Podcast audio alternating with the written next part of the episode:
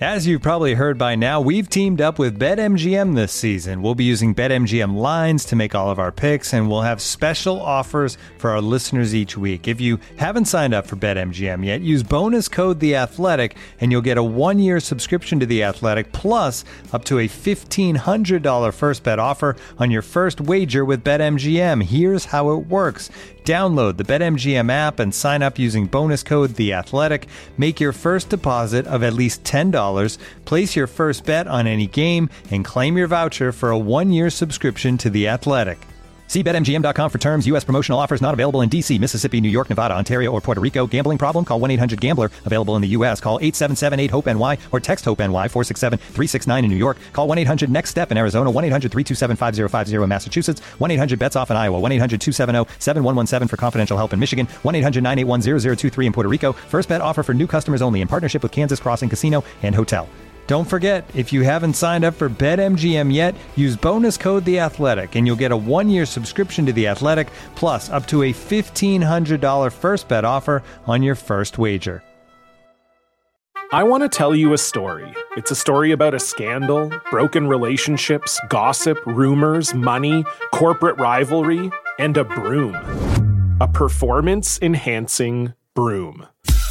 My name is John Cullen. I'm a comedian, podcaster, and for 20 years, I was a semi professional curler. And I want to tell you the story about how a single broom almost imploded the 500 year old sport of curling. We feel like we were bringing a knife to a gunfight. It's the story of a superstar and his fall from grace. Well, I was being dragged through the mud. It's the story of two brother entrepreneurs with a dream. I said, that's great news. It's a story of intrigue. I still don't understand why we want to keep his name secret.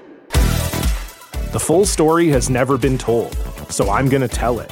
Broomgate How a Broom Almost Killed Curling. It was a year I'd like to forget. To listen to Broomgate, search for Broomgate in your favorite podcast app. That's all one word Broomgate. All right, James, it was 11:37 on a Thursday afternoon in March. How are you? I'm excellent. How are you doing? Good. The season's almost over. Are you sad? Are you excited for the playoffs? Are you No. loving all these March games? By the time you're us and you get to this point, we've watched like I watch all the preseason games. I watched the game last night against Buffalo twice. Like I I have a sickness, so but but like by the time you get to here, it's like okay, like let's it's time for the playoffs. It's time for like we. I feel like we've beaten the storylines to death quite a bit. I feel like sometimes I'm writing an article. I wrote that one article about some of the problems, um, some of the some of the troubling questions about the Leafs on Monday, and I had to go back on Sunday and read some of the stuff I had written earlier in the season. Just to, I was like, I don't want to like just like say the same thing again. So I, Yeah. I went back and um, looked at, and and when there's a season like this where something unexpected happens, which is, we'll see what happens over the last eight games.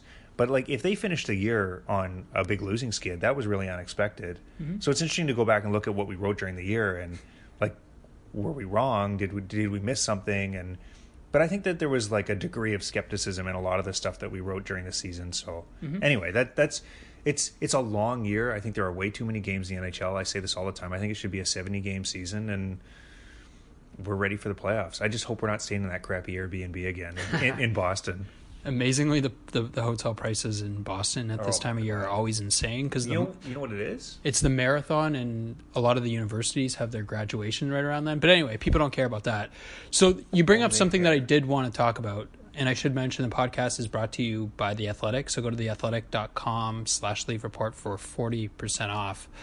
Um, so this is like something I've been wrestling with like the last couple weeks. How big a deal is this that they're playing this way?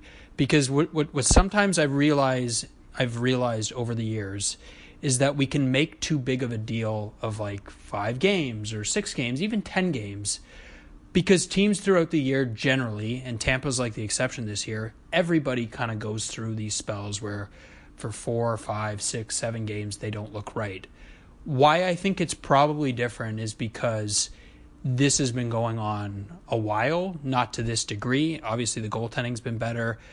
Um, how concerning, like, do you think this this recent spell is? And this obviously comes. We're, we're talking after they played really well against Nashville and they played really well against Buffalo. So, like, how concerned do you think this this recent patch particularly is? I I think I think the concern is like you said that it's been going on for a long time. They've been playing at an 89 point pace including the win over Buffalo since the end of December. Since December 29th. That's a long period of time to be pretty mediocre. Like an 89 point pace wouldn't make the playoffs and a lot of their fundamental underlying stats are down over that time period. So I, I would say a little bit concerned. I think if they have a really strong, the game against Buffalo, they were great. It was one of their best games of the season. That was their best game in in Corsi for percentage, mm-hmm. Fenwick for percentage. It was right up there in the other ones at even strength, um, um, score adjusted. Even though they had that lull in, in in the third period when Buffalo started to come back, and now it's the Sabres. They're not a very good team, but you want to bury the bad teams at this point of the year, especially when you still have a chance of catching Boston. So I've got a little bit concerned because their record was really built on really high PDO and really high shooting percentage early in the year and a really high power play percentage. And they just haven't impressed me over, I would say, probably a, a three month stretch. So hmm. The the big the question of this Leaf season is can they beat Boston in the first round? The question isn't that that's the only question that matters. I was saying this on the radio with with Matt Cauz the other day. Is people will remember the season based on what happens in the first round mm-hmm. with Boston, and to a lesser extent what happens against Tampa in the second round. I think if they go to the second round and they push Tampa and it's a six game series and it's close, I think the fan base and management and I think everyone can live with this season and that it was in service to something and it went mm-hmm. somewhere. If they lose in five or six games to the Bruins, there's going to be a lot of angst in Toronto. Well, so that's part of like what I was wrestling with is they could have a really shitty finish to the season, right? And they could still go out in the first round and beat Boston. And then we like I I that's why I'm like careful like to not over evaluate this stuff. Well, the only issue, the only thing I would say before you, you say anything is some of these issues, I don't see them changing. So, like, there is uncertainty with Jake Gardiner. There is uncertainty to some degree with Travis Dermott. The top pair is not changing. Ron Hainsey and, and Morgan Rielly are going to be the top pair. Frederik Andersen, I imagine, will bounce back. I don't think he's going to be this moving forward, but he's also had two questionable playoffs. The Boston one worse, obviously, than Washington. That those are the reasons why, like, it's a little more ah, like that. Like, I could see some reason to be concerned. The, I mean, you're going to predict that history repeats itself if if you're doing the same thing, and the Leafs are largely doing the same thing that they did last year, entering the playoffs. They they were playing just kind of okay. They were mailing in a lot of games. They had Hainsey on the top pair. Uh, they weren't an outstanding possession team. And Boston's been really, really hot. I mean, I know they had that. I think they had a three-game losing skid or something. But like in general, their second half has been very, very impressive. So, you know, like if if we're making predictions today, I don't think I'm picking the Leafs right now. Like I'm not super confident, but they've got another eight games to show us what they can do the positive signs I think are worth talking about. Auston Matthews looks fantastic. I mean, if he can take this, Nylander's looking really good. Um, where what else? I mean, like they they Tavares in that line and Marner looks really really dangerous. I still think this is a better team than last year, even though they're going to finish with fewer points than they had last season. Uh, some of that comes down to just not playing in a shootout all year and stuff like that. But um, I think these last eight games are really important for the Leafs to to show what they are and to put kind of things together and go into the playoffs on on not a down note. Well, if they get this Auston Matthews in the playoffs, they are a different beast because like you just think of like the matchup problems that causes because that Marner line has been generally consistent. Like of late, they haven't looked as good, but if you get Matthews and Nylander going, and you've got Tavares and Marner going, and then like you've got a threat of Kasperi Kapanen on the third line. Like suddenly you look at that team and you're like, man, that, that that's interesting. And then you've got like Tyler Ennis and Trevor Moore on the fourth line and whoever else is centering. Like suddenly they start to look different than they did last year. The one thing like I, I'm I'm a little wary of when looking at last year's playoffs is there were so many I don't know if extenuating circumstances that made it not replicable to this year. Do you know what I mean? Like there were so many things that happened that it's hard to pick that series apart and say that is comparable to what we can expect this year. And some of that is is Kadri getting suspended, uh, Matthews scoring once, Uh, Tomas Plekanec playing 17 minutes a game. Dominic Moore playing half the series. Both those guys are out of the league. Like, there's just stuff that, that makes me look at that series and say, I don't know if we can totally compare it to what's coming. I've looked like really closely at the roster last year compared to this one and the different production and things like that. A full one third of the minutes played at even strength were by players that are gone. Like it's not like there was. It's not like they just lost JVR and Bozak. The the D's changed a lot. Borgman and Polak played a lot last year. There's a there's been a lot of changes mm-hmm. in, in and not necess- not not that high in the lineup in terms of and I mean Johnsson only played nine games in regular season last year. He was good in the playoffs last year, but you know I think that he can be at an, another level in this series. Yeah. And I think the thing we can't discount is that all these young guys are another year further in their development. Yeah. So Well, and John Tavares is like a massive Huge. difference. Like, I'm going to eventually write, or one of us will Bozak write. had a tough series last year against Boston. yeah. They And that's a a- the, Leafs were overmatched down the middle last year, and that's not going to happen this year. he's a massive X factor because like suddenly if you're at home you can match him up against Bergeron and feel really really confident about that. Um, the one thing that is different, like you mentioned, sorry, there's some sirens going on. did you- Living in the who- city, Who did you murder? Um, the defense right now is a really big question mark. Hang on. You didn't answer the "Who did you murder?" question. Okay, they're gone. The defense right now would be concerning to me because what's interesting actually is the the Hay, the Hainsey Rielly pair I looked for the last little bit has actually been fine. That doesn't give me confidence if I'm the Leafs going into the playoffs that it's going to be fine. What would concern me is those other two pairs. Now, if you get Travis Dermott back, which you can assume, that helps. He also is coming back from a month off, which isn't easy. He's coming back from the same thing Matthews came back, and you remember how long it took Matthews to look normal? Like that would be Like my a month. that would be my concern with Dermott is that, mm-hmm. and Dermott's a pretty physical player, and Well, and so what what what also would concern me there is I don't th- I think the ideal thing to do if I was Mike Babcock would be to go to that Muzzin Dermott pair, Muzzin Dermott pair, and use that as my second pair. But I don't think that's what's going to happen. I think he's going to keep Muzzin with Zaitsev, and I think he'll put Dermott with whoever, Ozhiganov or whatever. And that to me doesn't feel like it's that that that would worry me because Muzzin's not as good as Gardiner, so that Muzzin Zaitsev pair is not as good, and he, I just can't see him relying on Dermott and whoever on that third pair a whole bunch. Like so that kind of gives me some angst. the whole Gardiner thing is really important. Um, I've been working on getting an update on where he's at. I wrote a piece earlier in the week that was kind of a bit doom and gloom. Um, let's. It's the same thing with Dermott. I mean, if you miss that much time and you have that serious of an injury and it's your back, there's going to be uncertainty about that, even if he does come back. And he's going to be coming off a long layoff. And how much can can you rely on him in in minute in key minutes? And but it really changes the complexion of their D corps when they don't have those two guys. Yeah. I mean, it, it, it- the Buffalo game, uh, Ozhiganov played eight and a half minutes, and Holl played seven and a half. I can't remember the last game I've seen the Leafs play where the third pair played that little. Yeah. Maybe ever. Like I can't ever remember a third pair playing under ten minutes. Yeah. Brett Lebda used to get like eight or nine minutes some games, but they would always play Mm-hmm. the fifth guy more. To have the two guys not play, and then everybody else was between 23 and a half and 25 and a half. Mm-hmm. Second game of a back to back. Like that's that's really wild. That's the opposite of load management. That's- I, I said to you on the, on on Slack, the the channel that we talk on last night. It's load mismanagement. We can talk about that. We will definitely talk about that. But that is, I think we should spend a couple minutes here on Gardiner. Um, lots of things you mentioned there are interesting. Um, the one thing, like, as far as the layoff is concerned, you could get him back and the same thing could pop up again. Like that's what is a little scary for him and for the Leafs is like he had the break obviously in the All Star break.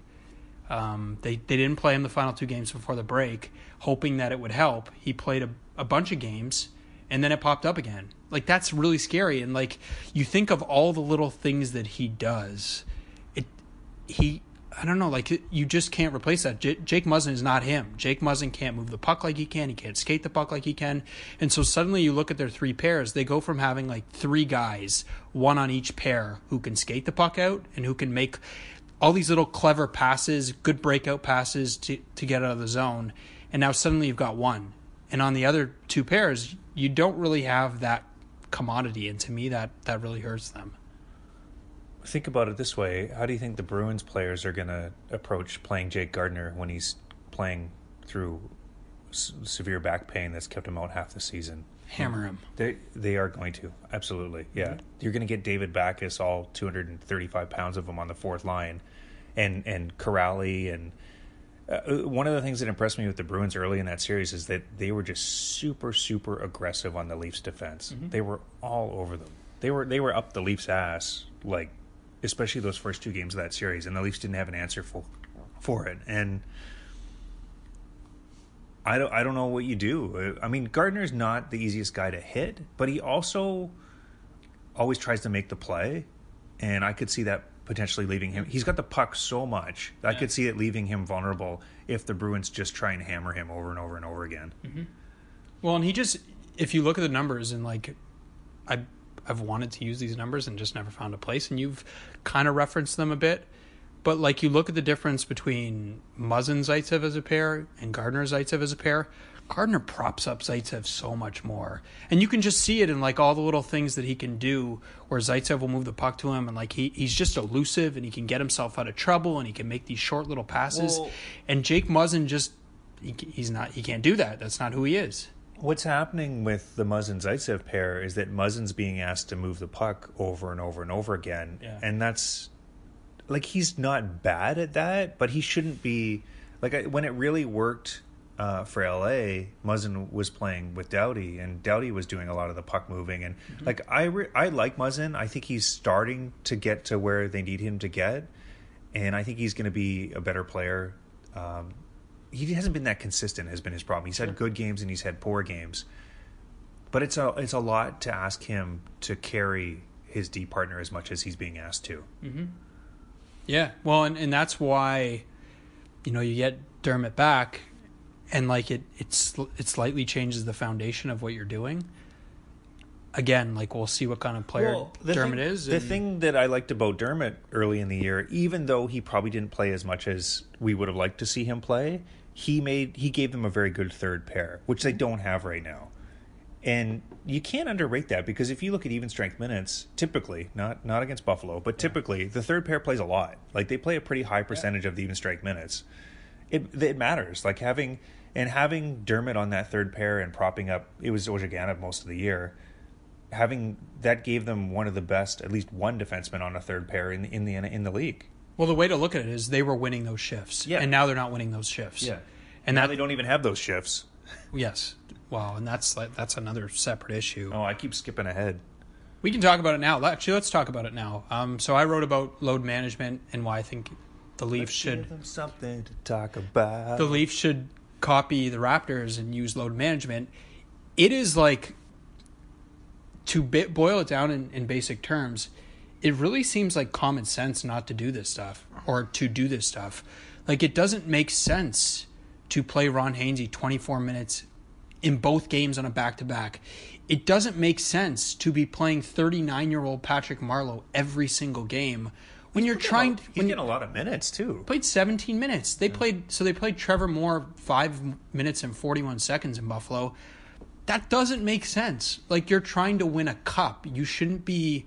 You got to think bigger than this. And I'm sure if you got Kyle Dubas and you could give him truth serum and like he told you exactly what he wanted to do. I'm sure this would be part of it. But like, man, it, it feels like it's long past time that the NHL started doing this stuff. It's it's they're so far behind the other sports. Like baseball, they've had innings limits and pitch counts and all that stuff for years. The Spurs were resting players seven, eight, nine years ago, giving guys minutes restrictions. I think it's crazy that this hasn't happened in the NHL, and I think the Leafs should really, really consider in these last couple weeks resting some of their players. Kyle, if you're listening and you agree with us, tweet out a cryptic GIF in the next few days, and then everyone will know what it was about. Retweet uh, some other GM from other sport with a cryptic check mark, and then everyone will know. Um, I was just looking up as you were talking. I was looking up uh, the percentage chance of the Leafs passing the Bruins in to, to get in to get home ice because that's ostensibly what they potentially could be playing for right Mm-hmm. now. What percentage chance do you think they have of, of getting past Boston into and getting home ice? Like twelve percent, something like that. That is exactly what the number is. Seriously? Wow, I I'm should looking at play the Sportsbook lottery. stats, which I'm not supposed to, but that's exactly what it says is 12. I think. Yeah, yeah, twelve percent. I don't know. And the I- thing is, like the, the one thing, like I've been thinking about that is how much like value is that one extra home game? Does it matter? Sure, you're starting. You're also starting the series at home. Like there is some importance to that, but is it worth like burning out all your players just to get that? No, I don't think so. And you can still win games, like if you sat Ron Hainsey or sat Patrick Marleau or sat Frederik Andersen. I think one of the tough things for the Leafs is that the Marlies have had a bunch of injuries on D. Like I think we would have seen Rosen would have been playing most a lot of these games. Borgman even I could see them calling him up right now with Marincin's got he's got that flu that everybody's got, I guess. Yeah. The the death plague. Oh, the sirens are back again. Jonas, what did you do? Maybe they didn't like my parking job. I parked on Spadina. I was like the only car there. I hope it was legal. Your entire neighborhood is under construction. It's the city, man. Welcome to Toronto. I'm going back out to my my quiet East End neighborhood. But so why don't so why do you think this hasn't happened in the NHL yet? Oh, there's a lot of things that haven't happened in the NHL yet. Like they they haven't seen the evidence for it is one thing. Mm-hmm. Like, but you know what's funny though? Like there's a there's a lot of more progressive teams and GMs than there has ever been mm-hmm. in the NHL, and they're still not to the level of. I think the NBA, the analysis is so fine tuned that they can see Yeah. the impact that that is having, and they they can quantify it. And when you can quantify it, we're seeing it to some Yeah. extent with the goalies, where like the Leafs can quantify that they want to play their backup on the second night of a back to back because I don't I don't know the numbers on that, but they've obviously ran the numbers on that and figured out that you should play your starter on the first game because it gives you X percentage chance to win when he's rested, and then you play your backup on the second game and you just kind of take your chances that you're going to win some of those games, uh, like they did against Buffalo.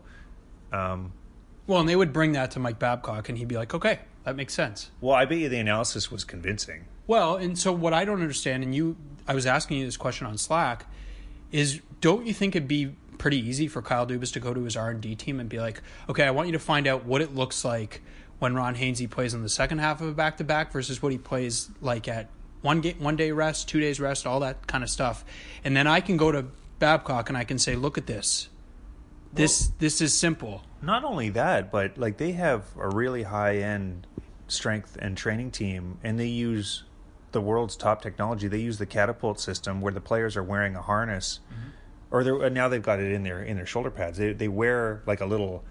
Um, it's got a gyroscope in it, and it's got a computer chip in it, and it kind of measures all of the different loads on their body and all these things. I mean, that's what the other sports are doing. I remember going to Sloan and they were talking about it about the NFL and NBA and even baseball that they look at all of those things and then they use like they don't just have to look at the results in games. They can look in the practice and be like, "Oh man, like we killed Ron Hainsey and like he's only skating at 2 miles per hour today when he should be at 2.8 and um we need to manage his load." Well, it feels like even if you don't have that data, like just simple common sense would say to you like let's just like let's just, let's be really sure like we we have this 39-year-old Patrick Marleau. Why like we've got this game Monday against Florida. Why are we, why are we playing him? Like what what's what benefit we're trying to like we need him to be able to go two and a half months after the season um, after the regular season. Why? What are we doing here? Like, why are we burning him out?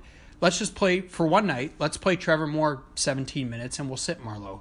For one night, let's sit Ron Hainsey, and let's let's use Travis Dermott on the top pair. Like, let's let's try these things and test these different guys in different situations. You're not even necessarily going to lose. Like the it's a different league, but the Raptors sit Kawhi Leonard all the time and can still win because they have a good team. The Leafs have a good team, even if they sat John Tavares one night just to rest him.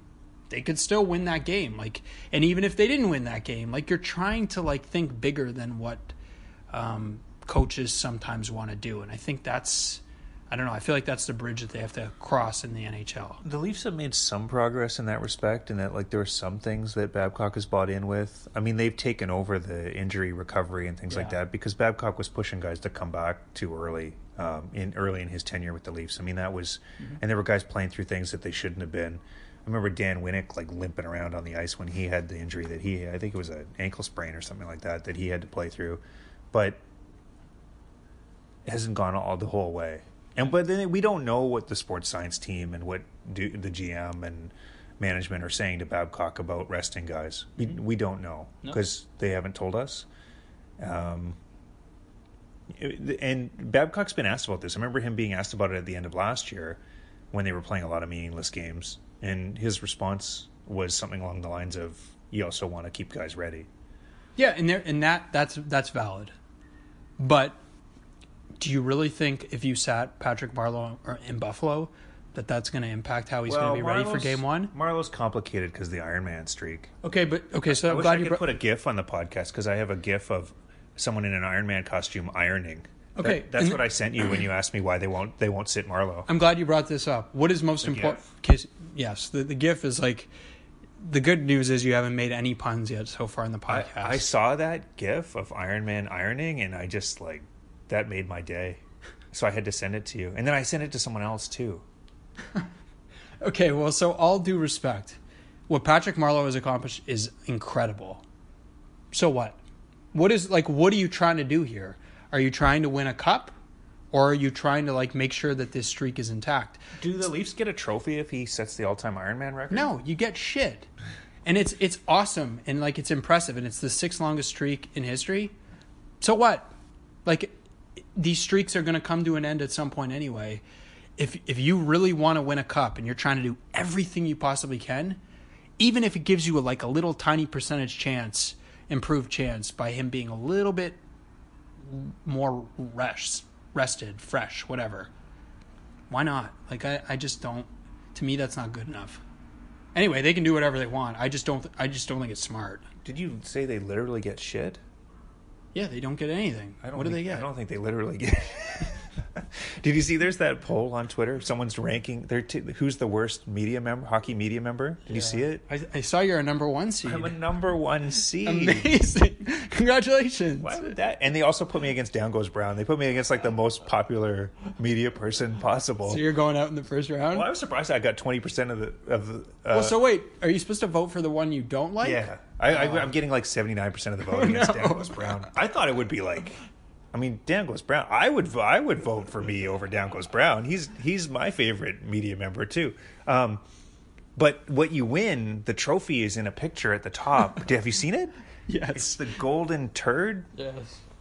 I kind of want to win that. Do you think you have a chance? Like, who do you think your toughest competition is? Oh boy, there's a lot of. I, I don't want to say who I think the worst media member is. There's a. I. I'm sure there are a lot of media members hate it a lot more than me. The, this year has been really interesting because I find that the longer the Leafs are a good team, like they're a top five team, and the more we're writing positive stories about them and tweeting positive things about them, the more backlash I get. Like my Twitter feed is. I know you don't read a lot of what you're like. The stuff I get is like holy cow, like just crazy people are saying like I get like really misogynistic stuff. I get stuff making fun of what I look like. I get like all kinds of stuff. I've had people say stuff about my kids and stuff. Like it's just crazy. Don't read it.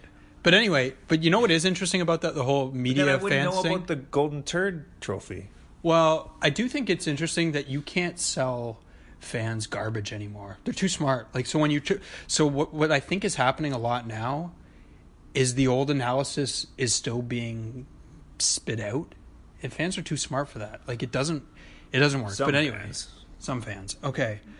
Um I mean, we're trying to do smart analysis, and then like there's people attacking you. yeah, but that's like that's the world. People criticize everything. People criticize sunshine, I think. That, Anyway. that uh, that's why I kind of that quote that Babcock had uh, during the Tavares thing about all that matters is the people whose knees touch your kitchen table or whatever. I mean, there's some truth to that. For sure. A lot of those things he says like are true. It's not easy to like live those things all the time, but they're true. Um, good segue. I do think we should talk about Siegel Way. Babcock and Kyle Dubas because a that's kind of become like a little bit of a a thing. What do you think the gift meant that Kyle put a check mark on from Daryl Morey, the GM of the Houston Rockets, and also the founder of the Sloan Statistics Conference? Well, I think you could read it any way you want. Um, the way he thinks to me, like about sports, is basically what that tweet was. Like that, just because something is obvious and like has been done a certain way doesn't mean it's right, and that sometimes more complex things. But it wasn't like a direct. It didn't feel like like No, it just felt like an endorsement of an, a Yeah. way of thinking that he believes. you can't read It's- that as a direct response to what Babcock said because No. Babcock said we need to get better and have more depth. Which is true, and it, it that, that's it's not the- wrong, simple wrong thinking. Like I'm sure Dubas wants them to have more depth too. yes, fair. Uh, it, it's just the timing of it looked weird. Yeah. Um, Well, we know that Dubas knows what Babcock said. Yes. Now, do you think so? Do you think that was a shot at? I don't think that was a shot at Dubas. Well, you, I think to me, what he was saying is there's all these other organizations who, for a long time, have been developing players and developing good players, so they're better set up to handle stuff than the Leafs, who've only like really been like in this kind of state for a few years. They haven't built up as much of a, an infrastructure because they just haven't been doing it as long. Or do you think he was like, You know what the problem with that is? The problem with that is so the Leafs are missing two of their, I would say, best four or five NHL D. They're missing three, probably their best Marlies D. Yeah. The the thing is, is that like like Boston has had a whole bunch of injuries this year, and they kept winning games. And it's not because you look at Providence and that team is loaded with a whole bunch of great players. Mm-hmm. That's not what it's about. It's about building a system where you can plug and play other pieces and use them efficiently, and continue to play the same way and continue to win. And that's what Boston is great at. The Leafs are not good at that. That's not just about the quality of your players. I don't know exactly what their record is, but the Marlies probably have a better record than than Providence. Like they, it's not like it's not like the Marlies are one of the worst teams in the AHL. They're fine. Like they, there are players there they can use. Are they being used properly, or are they being recalled and played five minutes a game? Well, to be honest, like a lot of the Marlies haven't really been called up this year. Like there there haven't been a lot of guys who've come up and played. Trevor Moore is one. Who else? Like there's not there's not really a ton who've actually come up and played. We haven't seen we didn't see Carl Grundstrom before he got traded. We haven't seen Jeremy Bracco, You know Calle I'm saying, Rosen. No, you're you're right. But we like they, The they Marlies have a better record than Providence. Like it's a better team. I mean, part of that might be that Boston's had to use a bunch of those guys, but I just don't think it's it's been a thing this year. Like the guys that they're using weren't Marlies. Um, and like you said, Calle Rosen was injured. Like so, instead of playing Martin Marincin, you'd be playing Rosen. But this idea that the Leafs' depth is shitty, or it doesn't make any sense. Like we've been talking all year about how good their depth is. Well, I never thought that that was. I never totally bought into that. Like they don't have, they're thin at center beyond Yeah. the NHL. You look at like even their winger wingers. Like there's not a ton there that you could like if you had a rash of injuries that you'd be really confident about plugging in. But let's be honest, though, Babcock's talking about defense. Well, and, and so this is where it's unfair and it's a little bit of like it, it's kind of bullshit to say it. You've had these guys on your team who you've chosen not to play. And you may not like Justin Holl. That's totally fine. But you can't then be upset that when you need Justin Holl, he hasn't played. Like and he's Well- not ready to play. The other thing too is that Babcock talks a big game about being involved in the recruiting of these players and how much he likes them and whatever. And then if, like, if you're going to be GM slash coach, then you have to wear some of these decisions. Like, if the guys you want on your defense when you're GM slash coach are Zaitsev and Ozhiganov and they're not mm-hmm. playing well, that's partly on you. Yeah. You can't just say, "Oh, the GM didn't get anyone good." Well, it's like, well, Well, and then and you've then- been involved in this process of acquiring players and building this team. Yeah. Well, and then like when Par you Lindholm. Look at Par Lindholm. You Yeah. know, he play the crap out of that guy, and he can't play. He what he had like one point in four years or something. Well, and then like you get Nic Petan, and like you immediately, you do not enthusiastically rave about what he can do. No, you Babcock kind of gave him the Golden Turd Award, and like after his first game, like well, and, and I didn't think that was fair. Like to come out after that Vancouver game and say like I did a disservice to the team basically by dressing that fourth line. Like that's man. Like if you want to build these guys up, you're not you're not doing it. And if you get Jake Muzzin and you, and you kind of like you say, well, it's not perfect, but and that's true.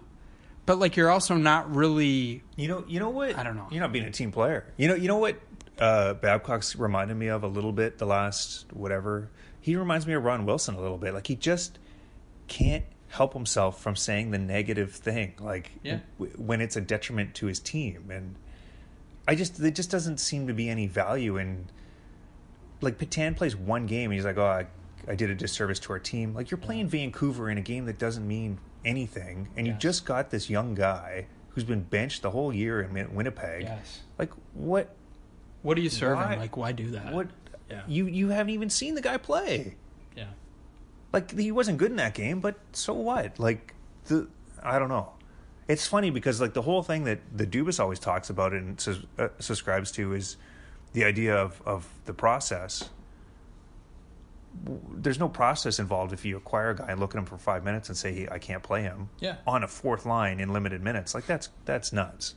Well, and and I found it interesting, and like this is just a report at this point, but the timing of Nic Petan potentially getting a two-year extension seemed a little interesting. Now, obviously, it probably has nothing to do with it because it makes sense to sign Nic Petan for two years at this point when his value is really low and he's someone who can play in the NHL and you need as many pieces as you can. And the contract's probably going to be one where you can just bury it if you have to. Well, it's the same with the Sparks contract too, right? yeah. It's the same thing. Like I'm sure Babcock looks at Curtis McElhinney's numbers and then looks at Garrett Sparks' numbers and then looks back at McElhinney's numbers, and I'm sure he feels like, look, I was right. And he might not be wrong. Like the process, though, if you're going by this process idea, the right process was always taking Sparks. It's really hard to watch Sparks right now and, and be confident in him if you're the Leafs. But like you still have to make decisions in a process, and that means like trying to make the right decision at the time and not looking back and saying you should have done this. You know what I mean? Like, does that make sense? Right. And the thing with goalies too is, I mean, like we're looking at such a narrow sliver of. I mean, Curtis McElhinney could come out next year and his number. He, I mean, he's pretty close. I think he's at a nine fifteen save percentage. He allowed eight goals last week. Not to take anything away from Curtis McElhinney, who's been a great story, and it's just I don't know. I think it's a bit early to definitively say that. And the other thing too is I was looking at how how much that's actually hurt the Leafs it hasn't been that significant. Like if if the backup goalie had a 915 save percentage right now as opposed to a 903, It's like a few goals. it's it's I think it's like 7 or something. It's not that big of an impact on on what's happened in the Leafs season. That's that's not the defining reason that the Leafs are going to have a weaker record mm-hmm. than last year. Well, and, I, and so I think to close this, I think if you're Babcock, you've got to kind of change the way you think about these things, and you have to look bigger, and you have to say, you know what, I have to really try to do everything I possibly can to maximize whatever Justin Holl is. I may not think he's good, but like he is a piece of our roster. He could be helpful. Let's like try to make sure we build him up. And this is what the like to to go back to the load management stuff. This is what the San Antonio Spurs do fucking amazingly is they build up their players and they maximize their potential and they try to look at like what they do well and try to fit them in. Well- and so like there are there are things that Justin Holl does well. He may not be heavy, he may not be like that that gutsy whatever type like Roman Polak, but there are things he does better than Roman Polak. Focus on that stuff. Focus on Nic Petan's skill, not that he's five nine and one seventy It's funny, you know, one of the things that people with the Marlies say that Justin Holl does well is he takes a hit to make a play. Hmm. So it's like it's like the anti Polak. Like he's not the guy initiating the contact and doing that. Hmm. That, but the thing he does, it probably makes him look soft that he's getting beat up all the time. But I know at least with watching the Marlies, he would often take that that shot and and but the puck would go in the right direction or to the right player that that they wanted it to. And the the thing what you're talking about maximize like if Babcock wants to be coach GM, he should look at every single player he has on the roster as an asset and not Yep. not blackball uh, like four of them and like you might not like Nic Petan, but you're right. Like okay, give him really sheltered minutes or put him on the second power play unit. And I mean, he should be trying to build some of these guys up. Yeah. like there's if you're Justin Holl or if you're uh, Petan or you're one of these young guys that's barely played in the NHL, like Trevor Moore, uh, or, or I mean even Garrett Sparks. How high is your confidence level right now? Pro- it might not be great. No. Part of the coaching staff's job should be like you want you want to give them all of the different pieces. It can't just be like you're in the military or something, and it's like Yeah. perform or you're gone, and you just do that over and over and over again because you're going to be cutting. Long term, you're going to be losing pieces that might potentially be valuable. Yeah. Short term, you're not getting as much out of those guys mm-hmm. as you could. Well, imagine which like is the whole point. Yeah, you're right. Like, imagine if you're Nic Petan, you've just spent like two years under Paul Maurice, who clearly has no time for you, doesn't play you, and then you come here. Imagine hearing like what Babcock says about you. You You'd be like, four "Fuck." shifts. You'd be like, man, like my, I'm in the same position again. As opposed to if the coach came out and be like, man, I like that. Like this Nic Petan might have something. Suddenly, I'm Nic Petan. I'm like, man, maybe I got a chance. Maybe I'll feel better about myself. Maybe I'll I'll play better there's just no downside to doing it that way. The difference is like Mike Babcock likes to he, he doesn't bullshit. But sometimes like you can finesse these things where you uh-huh. don't have to be so blunt. It's good for us in the media because we know exactly what he's thinking all of the time. But I don't. I think it does a disservice to the organization sometimes, and just especially with the way the media market is here. Mm-hmm. All right. We'll close there. Get your Bab socks or your Saki Hall of Fame socks. You can subscribe. I still got to go buy some more Saki Hall of Fame socks. Yeah. You should get one of the mystery packs. I know, but I'm a bit worried I'm going to get some sort of mystery I don't want. Who would you I'll just gift want? it to you. Well, there's a, there's some pretty weird players on there. There's like Adam Graves and stuff like that. Adam Graves is awesome. I think You didn't like Adam Graves?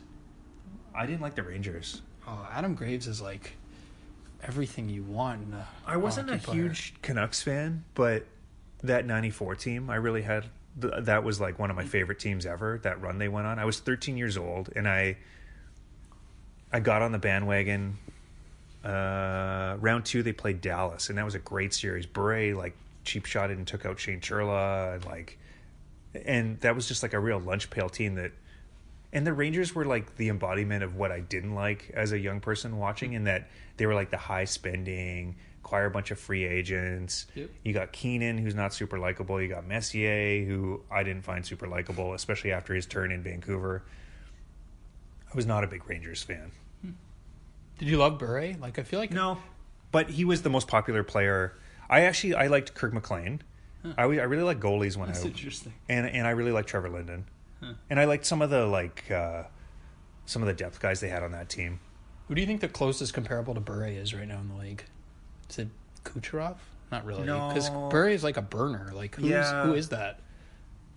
Um, I don't know if there is someone. It's a bit like Ovechkin, but Ovechkin's obviously got like some different elements and stuff. Like it's someone who like plays in real straight lines. That Bure Bure was amazing. I don't know. I just when as a hockey fan, I always was like the hipster that hockey fan that I would pick like the stay at home defenseman that was I really liked. Or it was hard to not like Trevor Linden and Kirk McLean though. And Kirk McLean played stand up style, and like he was an exciting goalie to watch.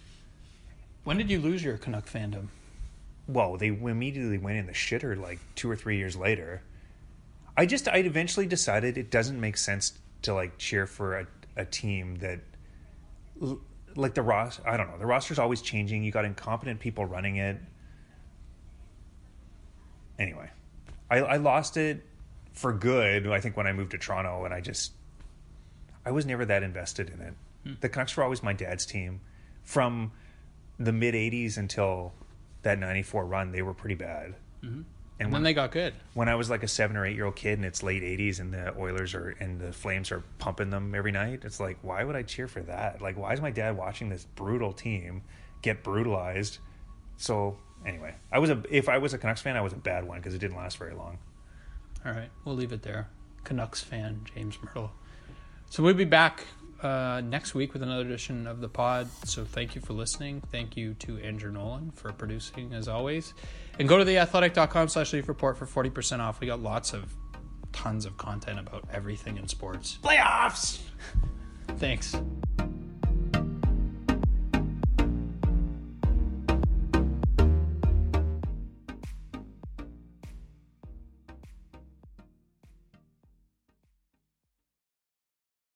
Looking for the best place to buy tickets for any of your favorite teams or sporting events?